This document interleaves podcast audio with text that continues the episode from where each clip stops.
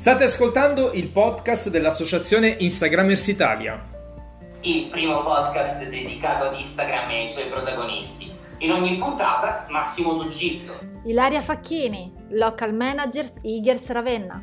E Orazio Spoto vi faranno scoprire il meraviglioso mondo di Instagram e degli Instagrammers.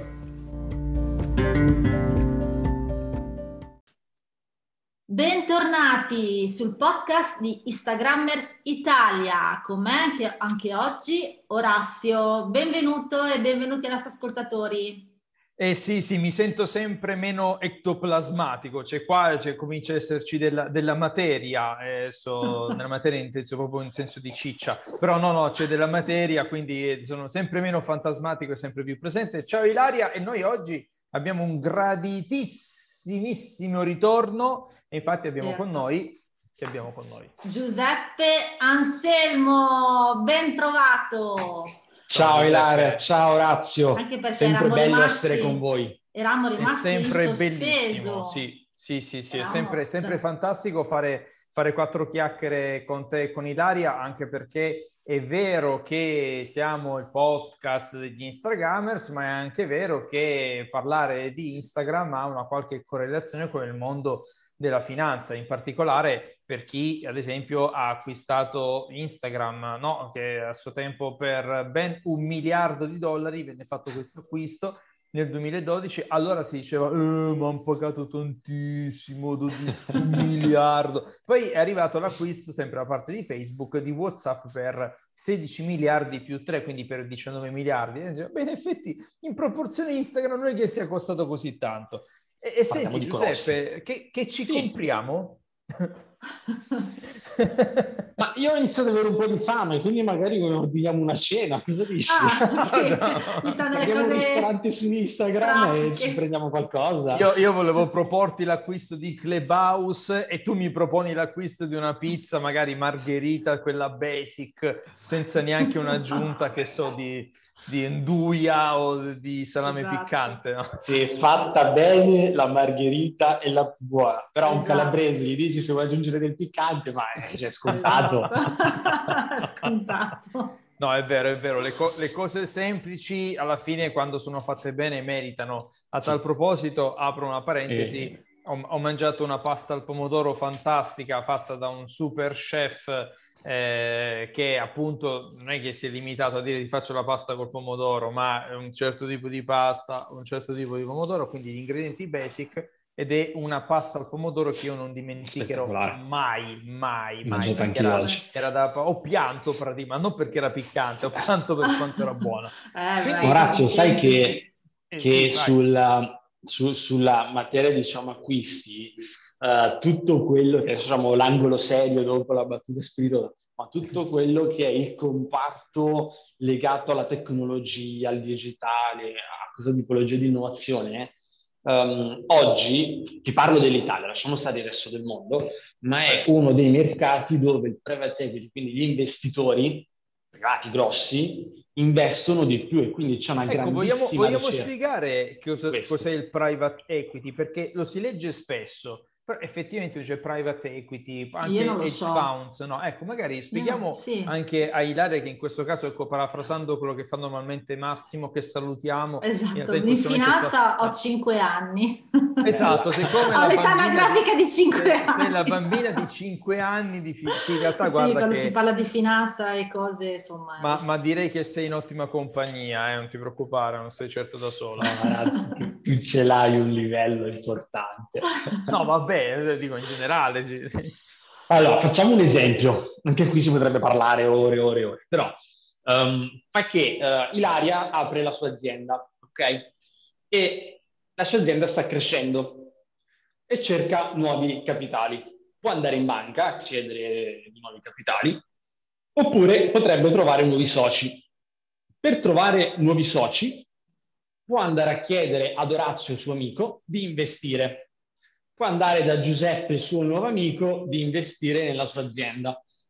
Poi però servono magari dei milioni, quindi servono soldini un po' più sostanziosi, allora va a cercare um, dei fondi che sono per lo più degli investitori istituzionali, quindi delle grandi realtà che investono somme importanti e ti dicono generalmente faccio socio di capitali, ti metto i soldi con un ritorno che mi dai eh, annualmente o dopo X, X anni. Quindi sono degli investimenti e dei soldi che mettono gli istituzionali, appunto grandi aziende, grandi fondi e via. Il private equity poi ha dei tagli anche piccoli, non per forza da centinaia di milioni di euro o miliardi. Ci sono investimenti um, anche sotto i 5 milioni, ecco, quindi non, non, è, non, è, soltanto tagli enormi. Private equity quindi è questo, un istituzionale, un soggetto grande che arriva lì e compra le quote dell'azienda, ti dà dei, dei soldi per I investire, capitali, certo. per nuovi capitali. Beh, con 5 milioni ne compri di pizze, tra l'altro. assolutamente, assolutamente sì. E gli hedge fund invece? Sono, allora, lì abbiamo, sono mh, dei fondi particolari che fanno anche investimenti più speculativi. Uh, sono dei fondi che non tutti possono acquistare. In America mh, diciamo che sono molto comuni, diciamo, comuni, ne esistono diversi perché nascono lì e fanno degli investimenti diretti nel mercato, possono comprare quello che vogliono hanno delle, delle, leve, delle rischiosità un pochettino più alte rispetto a un fondo comune, un fondo di investimento normale. Ok. Sono anche lì ovviamente masse importanti, possono investire anche loro in realtà, da non confondere l'edge fund con l'edging sui fondi, che invece è la copertura dal rischio cambio. Hai visto quante cose stiamo imparando? Mamma Cioè, qua Devo è... prendere appunti.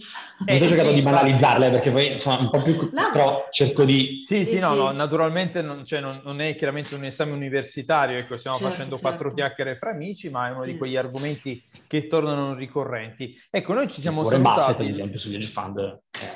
Su, su, chi? È maestro, Warren Buffett, sugli ah, fund. Ah, beh, ah, il, il, il, famoso cospiratore, quello che è dietro tutto, cioè è, è lui che ha creato... Il più grande investitore del mondo. È lui che ha creato anche le scie chimiche, lui che fa parte del complotto, tutto, tutto, tutto, eh, il, il, Covid è una sua idea, naturalmente. Anche il 5G? No. Sua, naturalmente anche il 5G, perché il Covid in realtà viene attivato mediante Con, il vaccino sì, che sviluppa no, il microchip sotto pelle. E infatti su questa storia prima o poi esatto. se ne dovrà parlare, perché poi io ho sempre problemi di connettività, all'idea di avere il 5G che prende benissimo. Ilaria, non lasciamo parlare troppo razzo, se no come l'altra volta ci parla mezz'ora della palestra sotto casa. Eh? esatto, esatto, esatto. Hai ragione, hai ragione. allora... Se mi toccate il 5G qui ragazzi... Esatto. È, è, è Va bene, allora facciamo che, visto che l'ultima volta uh, stavamo parlando di un argomento uh, soprattutto per, per, tutti, da, per tutti noi, come abbiamo già anticipato, abbiamo parlato delle pensioni, quindi comunque la previdenza, eccetera, eravamo rimasti in sospeso di un argomento che a mio avviso è importante sempre um, un po' sviscerare, che sono il TFR eravamo, avevamo proprio stoppato per, per la pausa gossip l'altra volta. Vogliamo continuare l'argomento? Poi magari ci sarà la pausa gossip anche verso la fine. Ovvio, ovviamente il momento gossip lo facciamo e ricordiamo che il TFR non è un gruppo musicale per piacere, no, quindi no, cominciamo no, assolutamente, già. magari no. Trattamento di fine rapporto. Esatto. Che non è diciamo da intendere come la liquidazione, cioè i soldi che quando finisco di lavorare o quando cambio azienda o quando voglio li prendo da bruciarmi in vacanza, ma sono i soldi che l'azienda mette da parte perché serviranno poi per la pensione.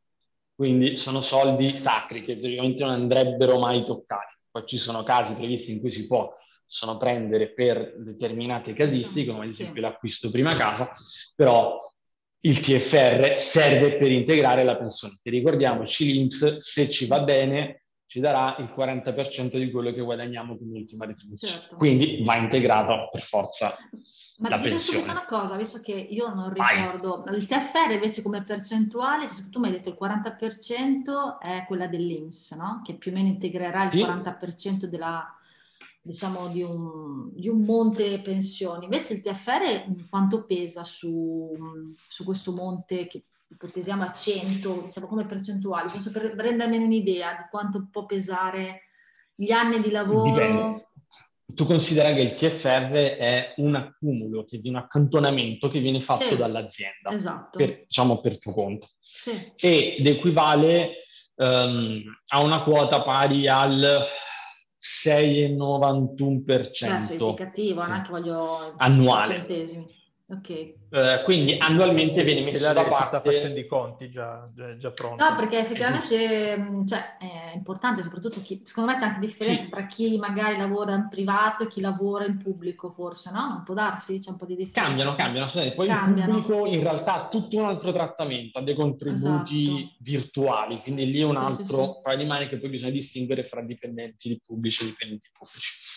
Um, quindi diciamo il TFR è, è, quella percentuale lì annuale, quindi annualmente viene messo da parte. Ok. Quanto va ad incidere rispetto a quello che è la pensione, non c'è un dato, perché l'INPS ti dà quella. Poi hai il TFR che dipende da quanti anni hai lavorato, dalla retribuzione che avevi, eh, quindi ha questi sì. parametri per cui, diciamo, come però si calcola, quindi diciamo a priori non, non c'è una possibilità di calcolare. Certo, dipende Quando vai a fare però un'analisi previdenziale, invece mm-hmm. lo metti dentro. Perché? Perché dici, ok, l'INPS ho questo. Certo. Il TFR, io personalmente ne accumulo per dire 100.000 euro. Sì. L'INPS me ne dà 400.000, me ne servono un milione, quindi mi pesa il 10 devo mettere, devo sì, trovare sì, gli altri 500.000. Certo, certo. Quindi cambia questo. Poi attenzione che possono essere fatti investimenti oggettivi in più dell'azienda, ma questa è un'altra questione. Quindi TFR è qualcosa che accumuliamo, che viene trattenuto dalla busta paga.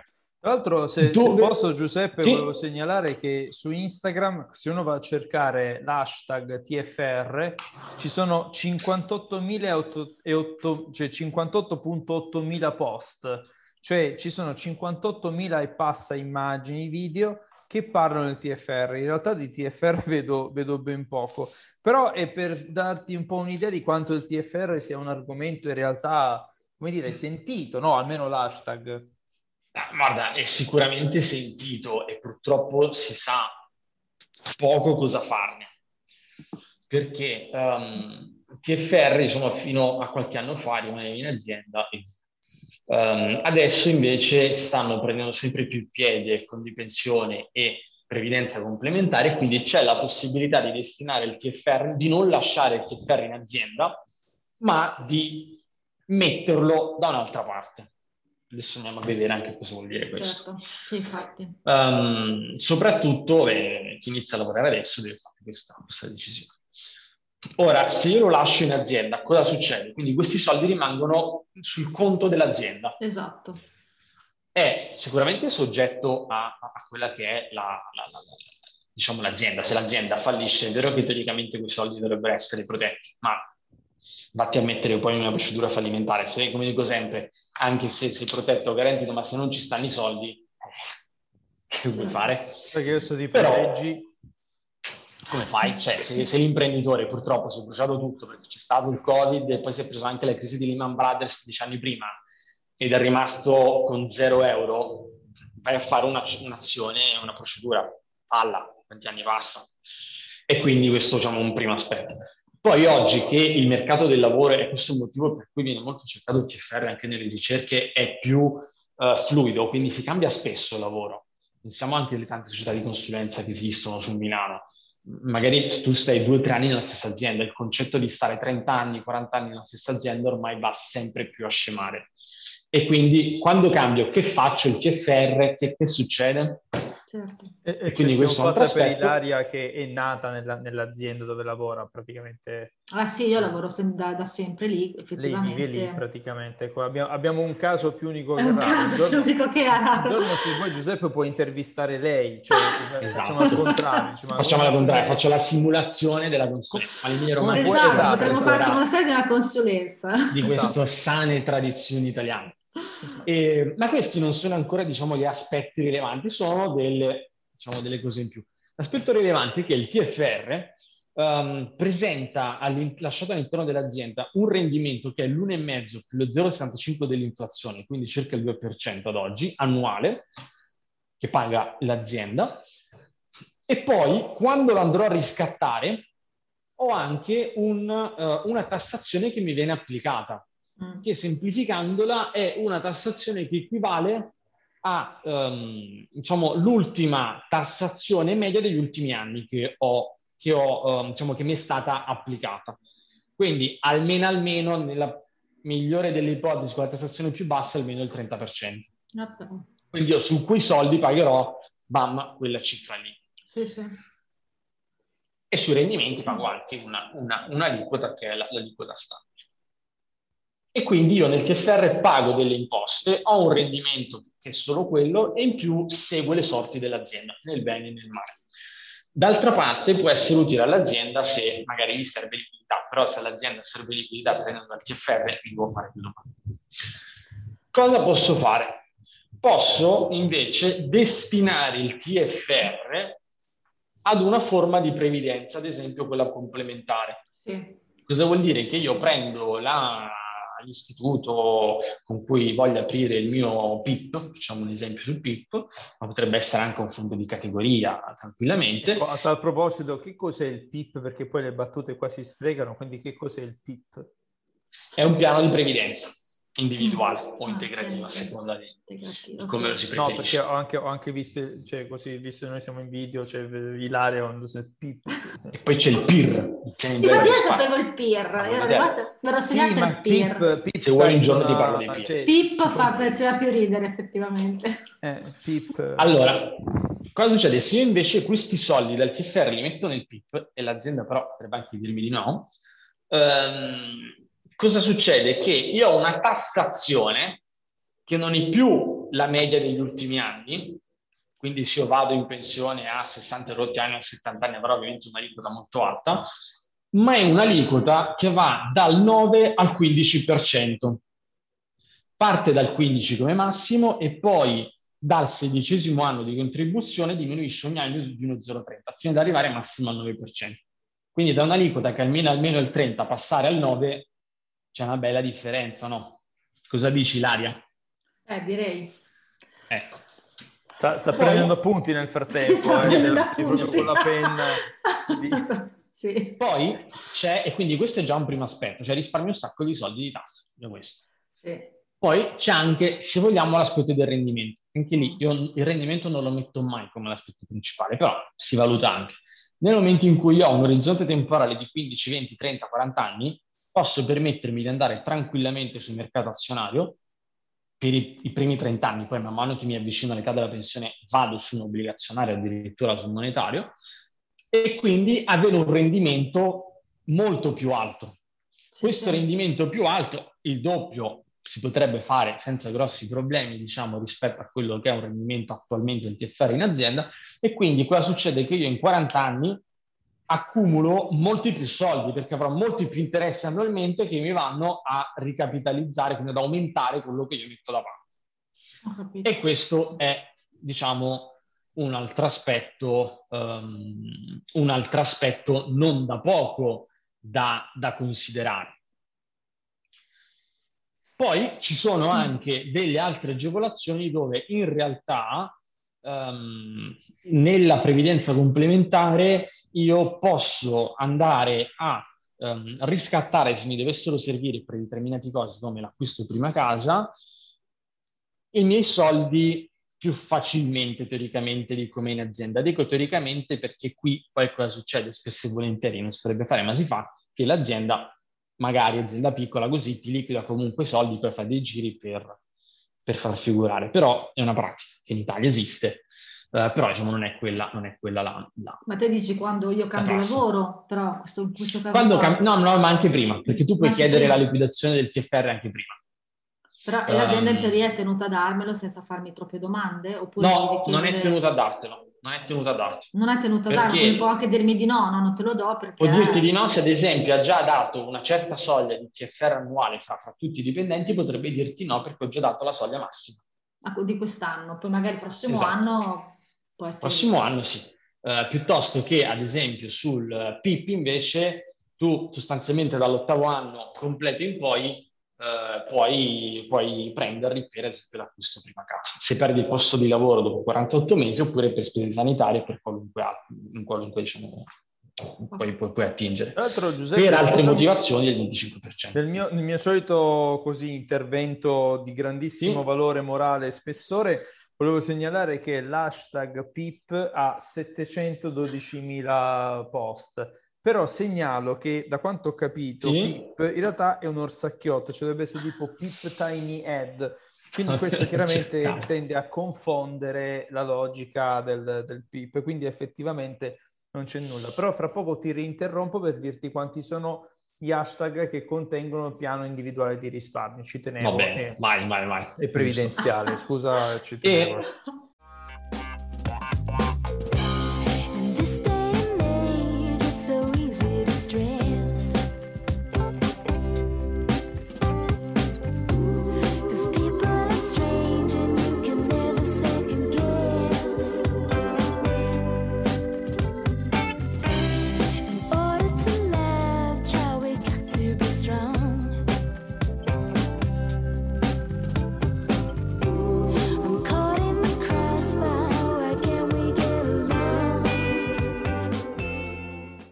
diciamo, abbiamo citato un po' i vantaggi per, per l'aderente, quindi per, per, io dipendente che voglio destinare il TFR, nemmeno le differenze. Quindi in azienda ha quella tassazione un po' più alta, ha un rendimento che, che è fisso in base all'1,5 più l'inflazione, o il 75% dell'inflazione. Nel PIP invece ho una tassazione fra il 9 e il, e il 15%, è un rendimento che potenzialmente appunto può essere più elevato. Ma c'è anche l'azienda dall'altro lato, perché il terzo attore di questo meccanismo. L'azienda, in realtà, nel momento in cui si spoglia della liquidità del TFR, ne ha un importante vantaggio. Ah, sì? Perché? Perché lo Stato dice, visto che devo incentivare le forme di previdenza complementare, a te azienda che rinuncia a questa liquidità che potresti avere, perché tu quella liquidità la gestisci per, sì. per la tua azienda, ti vada a riconoscere dei vantaggi fiscali. Ah, quali? Sì? Deduzione annuale, del 4% al 6% per le aziende sopra, per aziende fino a 50 dipendenti. Quindi ho meno di 50 dipendenti, annualmente 6% di deduzione su quello che l'azienda matura annualmente. Matura 100.000 euro, 6% sono 6.000 euro che mi abbattono le tasse.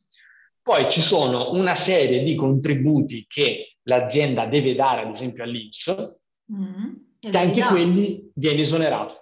Quindi in realtà e per poi, l'azienda ha un vantaggio alla fine. Ha un vantaggio. E Io ho pensato il contrario, non so perché. No, no, no, assolutamente un vantaggio. E poi c'è un'altra banalità, ma la rivalutazione annua che ti dovrebbe dare l'azienda l'1,5 più il 75% del tasso di inflazione, non gliela devi più dare al dipendente.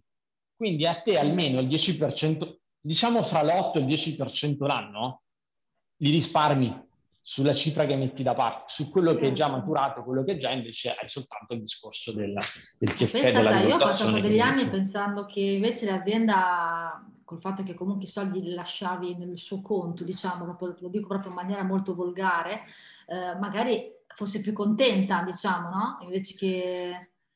E invece se sa queste cose, non tutti sì. le sanno, anzi poche purtroppo in Italia, ha questi vantaggi importanti perché risparmia sulle tasse e questo apre anche due cose, mi ricollego anche una cosa che dicevi.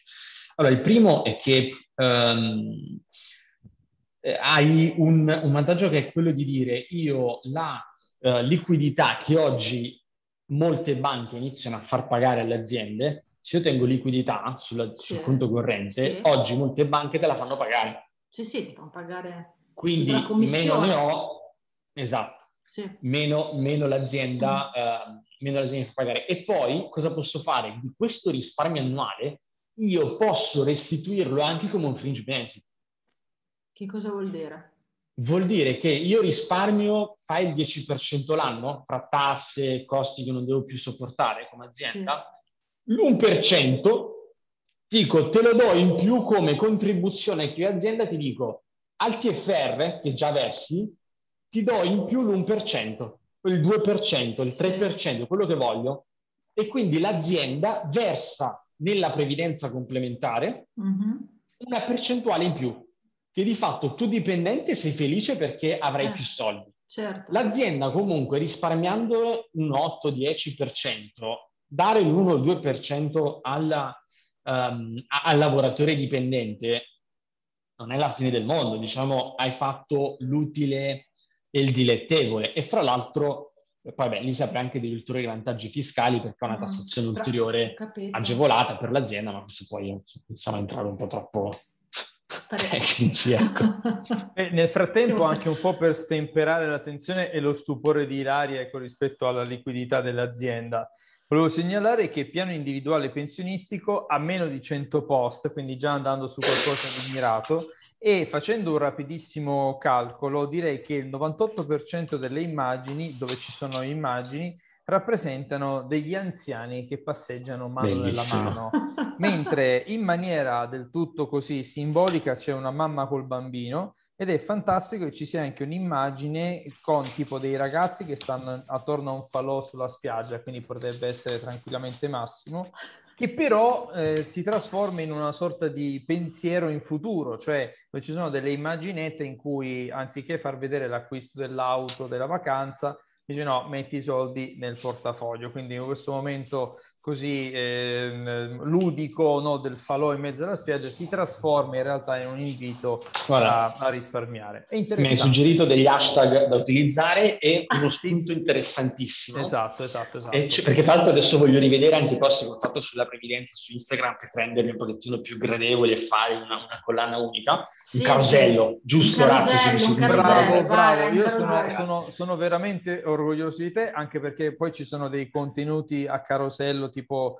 cos'è un PIP, come funziona veramente, però si passa anche a quelle immagini magari viste e straviste dove c'è una signora con eh, il binocolo con la scritta pensione, quindi sono quelle cose un po' da, da grafica. E la mamma il, col bambino è, invece calzatissimo quelli dall'immagine che dicevi prima, perché tu puoi già aprirlo per qualcuno che ad esempio ha tuo carico, un figlio. Potresti il, già il fondo pensionistico? Il, il fondo... Esatto Qual è il vantaggio? Che quando arriva all'università lui ah. ha già maturato gli anni che servono per arrivare alla tassazione più bassa. Ha già maturato gli, gli anni gli, minimi per cui non puoi toccarlo e puoi tranquillamente utilizzarli anche per, ad esempio, un anticipo casa. Piuttosto che il 25% più vuole avviare un'attività, prendi quelli e hanno una tassazione più bassa. Poi quei soldi li potrai reintegrare all'interno del PIP hai messo 20.000 euro, ne reintegri 20.000 e anche lei è un'ulteriore agevolazione fiscale. Quindi la fai, diciamo, fiscalmente quasi, diciamo, ad impatto zero. E quindi hai dei vantaggi nessuno, pazzeschi. Ma è una cosa che non lo fa quasi nessuno. Io, diciamo, una lungimiranza tale, mi sembra... Io sui, sui miei clienti stiamo iniziando a ragionare per nipoti e figli piccolini eh, su aprire PIP e PIR perché, sì, perché magari c'è il nonno strumento... che magari fa questa specie esatto. di regalo, diciamo... Nonno, genitori, ma posto che mettergli il libretto postale. Esatto, una volta cosa. si faceva il libretto postale. Esatto, oggi ormai non c'è nulla, poi fai quello. O il PIR. PIR te lo accenna soltanto, Eladia. non entriamo nel dettaglio del PIR, poi se volete facciamo un'altra puntata su quello che è bellissimo. Poi adesso hanno proprio fatto un, una nuova tipologia di PIR qualche mese fa, quindi... Il piano individuale proprio... di risparmio, giusto, a lungo termine. Io mi sono esatto, a lungo termine poi c'è il peer alternativo, che è quello recentissimo, bello anche quello. E c'è il private equity che citavate inizio, inizio. Ma perché il peer può essere uno strumento in più per la pensione? Perché io voglio affiancare un qualcosa che non ha questi vincoli un pochettino più elevati temporali, vado a mettere un peer dove la plusvalenza, quindi il guadagno, dopo, se io lo tengo per almeno 5 anni, non è tassato, quindi ho guadagnato 10.000 e io per la previdenza voglia, se ho 5 anni per, per, farlo.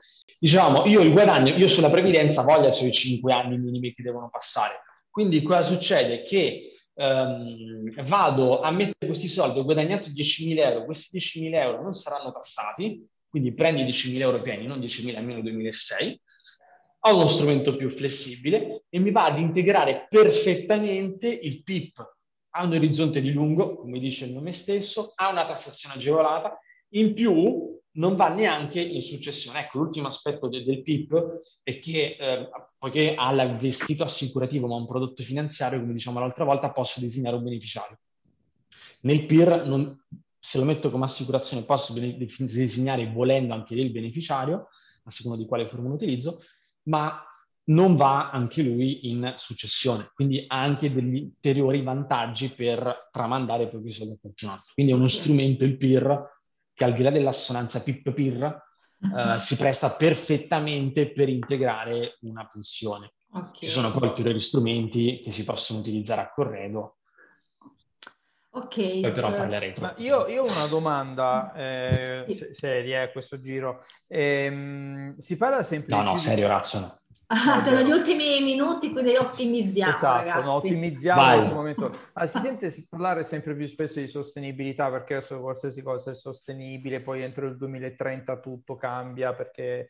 Ecco, ma dal punto di vista degli investimenti sul tema della sostenibilità, eh, ci sono dei suggerimenti che vuoi dare eh, anche nella scelta, nella tipologia di aziende, oppure anche qui un po' quello che può essere una, un, di una maggiore attenzione all'ambiente? Ecco, cosa si può fare? Allora, um, diciamo che oggi uh, molte delle aziende quotate, non dico tutte ma quasi, si stanno orientando verso la sostenibilità. Sono proprio dei parametri ad esempio il parametro ESG, è uno dei, dei primi che è stato creato, o gli SRI, che è un altro parametro ancora, um, dove ogni, ad esempio, prodotto, strumento finanziario ormai sta prendendo l'abitudine di avere anche l'indicazione di che categoria è, un po' come c'è sul frigorifero la classe energetica, stessa cosa c'è sui prodotti di risparmio. Quindi il consiglio è quando si va a um, comprare un prodotto di risparmio andare a, a vedere questi, questa categoria se non c'è scritta, la si può chiedere al consulente finanziario, insomma, con chi ha la persona che ho, che ho di fronte. È un mercato dove ormai tutte le aziende stanno andando, è un mercato che rende sicuramente perché ha anche i suoi rendimenti, però diciamo questi parametri sono, sono importanti. E su questo Lazio esco dal mondo del risparmio gestito, quindi quello che viene utilizzato per la pianificazione finanziaria, per andare più su un argomento di attualità quasi gossip, che abbiamo toccato l'altra volta rapidamente. Vai, vai Ma ehm, oggi, eh, dieci giorni fa, se fa più o meno Musk, ha eh, portato uh, all'attenzione, se vogliamo, de, de, de, del popolo, di tutti, il discorso della sostenibilità, perché ha detto i bitcoin non sono sostenibili e quindi pam, i bitcoin crollati. E tutti ne parlano, perché l'ha detto lui. Abbiamo visto la potenza della non sostenibilità. Cosa succede? Per l'azienda un dramma essere dichiarati non sostenibili. Se tu sei un'azienda dichiarata sostenibile e poi vieni downgradata, quindi non sei più così, vuol sì. dire che i grandi fondi di private equity, i grandi fondi istituzionali tirano via i soldi dal tuo capitale. E se la BlackRock di turno, una delle più grandi case al mondo di investimento, ti tira fuori magari 2 miliardi dalla tua azienda, eh, crolli. E crolla, e, e, per il mercato un segnale negativo. Stessa cosa che è certo. successa con i, i cari Bitcoin eh, in, queste, in, queste, settimane, che sono crollati perché lì non è tanto il fondo istituzionale che ha tirato via, ma i piccoli risparmiatori che poiché il, il, il, il capo setta, il capo leader, l'influencer ha detto non si fa più per questo, non si fa più, basta. Poi si è aggiunta la Cina su quello ah, anche. Immagino, immagino, immagino, che tantissimi fan di, del buon Elon saranno ancora dalla sua parte, specialmente quelli che prima avevano investito sul suo suggerimento e poi si sono trovati un po' di soldi. Secondo me sì, cioè paradossalmente sì, perché guarda, io mi ricordo quando studiai le prime, le prime, le prime criptovalute, l'Ethereum, che poi è la mia preferita, Uh, ma ti parlo di anni e anni fa, l'avevo citata forse l'ultima volta, nel manualone scritto per capire come tutto quello che gira attorno. Io mi ricordo sempre, già nell'introduzione c'era scritto, entrate nell'ottica che a un fan di Bitcoin non gli farete mai comprare gli Ethereum perché? Perché è quasi, io adesso ve la banalizzo, quasi fosse una setta. Cioè c'è un certo. credo, non è, non è soltanto lo strumento, non è soltanto il rendimento, la praticità di utilizzo, il resto, ma è proprio un credere nel. E ognuno ha la sua filosofia.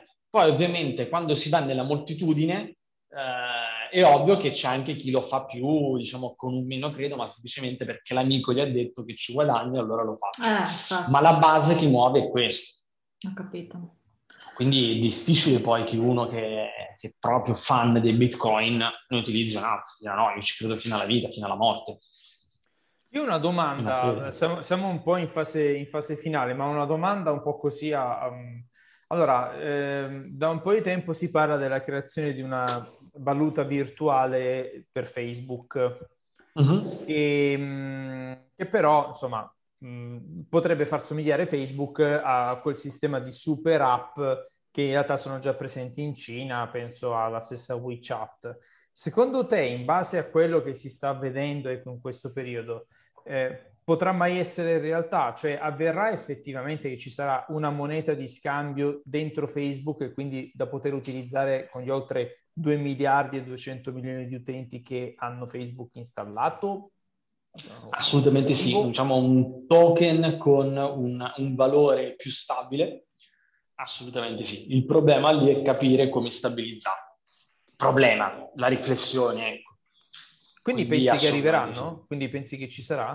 Eh, che poi sia Facebook piuttosto che sarà qualcun altro azienda che lo farà per primo, ma stiamo andando sempre più verso quella tipologia di um, di settore. Adesso lasciate stare la volatilità del Bitcoin da amici là, quello è un fenomeno ah, che non è neanche, è difficilmente scambiabile anche Bitcoin, quindi per le transazioni non si presta, è difficile, scomodo, almeno ad oggi. Ma quello è il, il futuro su cui stiamo andando. Ci saranno modifiche, le valutazioni, alleggerimenti, sono eh. i, i, gli svolti normativi, perché devi anche normare una roba del genere per tutelare tutti, che ad oggi non ha una legislazione. Quindi cioè, dice, vabbè, ma succede qualcosa che faccio, vabbè, la fede verso il sistema, però... Ehm, cioè però intendi che comunque andremo verso comunque una valuta virtuale tutto online sostanzialmente? Ma sì, cioè tu pensa già um, banalmente tutti i pagamenti digitali che facciamo. Sì, sì, no, infatti. Eh, e già quello è un passaggio importante. Poi si andrà, a, secondo me, ma, ma, anche secondo le stime, diciamo, non solo mie, ma anche delle grandi aziende, eh, ma Goldman Sachs di turno, cioè le grandi banche sono tutte orientate su quello. Ho capito. Goldman Sachs l'ha dichiarato giusto qualche ora fa. Certo, certo. Noi Giuseppe ti ringraziamo anche questa puntata, è stata ricchissima di contenuti, di informazioni, io mi sono presa appunti. ti ringraziamo, chissà, magari riusciremo a farne un'altra. Sì, sì, eh? sì. allora, infatti, infatti, con Giuseppe, visto anche il successo dei precedenti incontri, è, è previsto, adesso faremo un paio di chiacchierate non di carattere finanziario, ma direi che da qui a un tre settimane Giuseppe puoi tenerti libero quindi atta- attacca il wifi allo yacht e così possiamo fare quattro chiacchiere sul e, and- e Dai, trattiamo, trattiamo, i peer che avevano suscitato la curiosità di Dai, va bene. Assolutamente. Poi questa cosa di peer e pip potrebbe anche essere una serie televisiva anche quasi, esatto. quasi, quasi.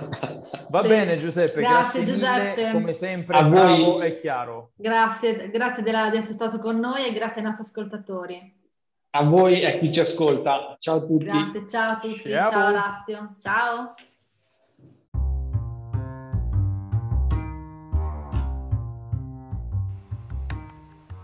Viva Instagramers Italia!